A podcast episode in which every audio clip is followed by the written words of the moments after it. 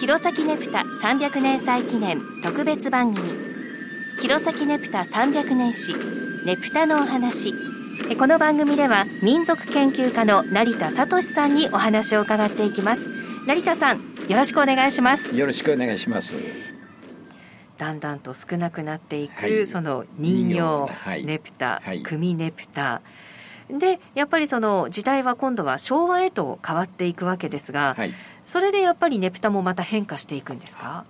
あのまあ、相変わらず景気は悪いわけですね、はい。うん、でやはり、えー、減少していくわけでして、えー、昭和2年ではもう、うん、市内で18台しか出なかったという。えーますます減ってますね。ますます減ってますね。はい、まあ例年だとね、市内だけでも100台ぐらいも出るのが普通だった時代ですね。はい、でそれを打開するために、えー、弘前商工会では、はい、あるアイデアを実施するわけです。何ですか？えー、懸賞金を出す。懸賞金。はい。うん、えー、出たねぶたの優秀なものに対して懸賞金を出しましょう。いわば審査をして、はい、そのいいものを選ぶわけですね。審査制度の始まりです。ここから審査制度が始まった、はいはい、で賞をもらえば賞金が出ると。出る。最初最初はですね、はい、えー、これはと飛びつくんじゃないかと商工会は思ったんですが、うんはい、さほどでもなかった。そうなんです反応が悪かった非常に。まあ一つはですね、はい自分たちのなんつうんでしょうかね。ねぷたに対してその審査をされるっつうのはうん、どうも気に入らないっていうのが市民感情として一つあったみたいで、はい、俺たちは俺たちのいいねぷたを作ってるのに今更その審査なんつうのでっていうことが一つと。最初は受け入れられなかったんですね、はい、でもう一つはですね扇ねぷたは対象外だったんですよ。えそうなんですか。はい。組ねぷただけっていうことだったんです。そしたらねはいブーブーブーブー当然ね、うん、あの文句。当然あのオギネプタに対してね、はい、ファンもいるわけでして、ね、それにこの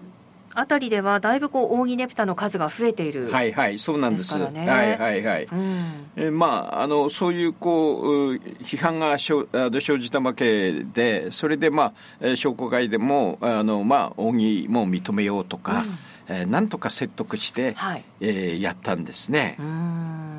これは昭和4年の、はい、ことでしたね。昭和4年に審査がスタートした、はい。はい、で弘前新聞を見ますと、えー、8月5日これは旧の7月1日にあたりますので、はい、えー、第1日目ということになりますね、うん、で、えー、審査内容としては、えー、なんか技法と運行の2種類にありあがありまして、うん、技法は、えー、形状、まあ、ねぷたの形なんでしょうかね、はい、それから衣装どどういういいアイデアを使ってるかとか、うんうん、あとは技術作るのにどういう技術技術がいいか悪いか、はい、運行はその行列の状態があるかどうかいいかどうか。あと仮想っていうのがあるんですね。えー、青森ねぶたはバケットという仮想の人たちが出るんですけれども、はい、これを見ますと、はい、仮想仮想という言葉を使ってるということは、少し当時青森ねぶたにと同じような仮装をしてたのか、うん、しろという意味なのか、ちょっとこれは解釈がちょっと今私はもうつかない状態になってるんですけれども、うん、で弘前ではですね7日日には結構仮装みたいなことはやってたんですね。岩木川に、えー、川に流しに行って、はい、ねぶたねぶた流しですので、うんうんうん、でその後こう踊りながら帰ってくるっていうようなことは、はい確かにこれは弘前でもあったんですね。7日日っていうのはやはり特別な日ですので、はい、えー、ですからこの仮装というのが、えー、その青森の影響なのかまあ、えー、またその運行の様子についてはまた話す機会があるかもしれませんのでその時にまた詳しくお話ししたいと思ってますはい。それでは今日はここまでです。成田さんありがとうございました。どうも失礼しました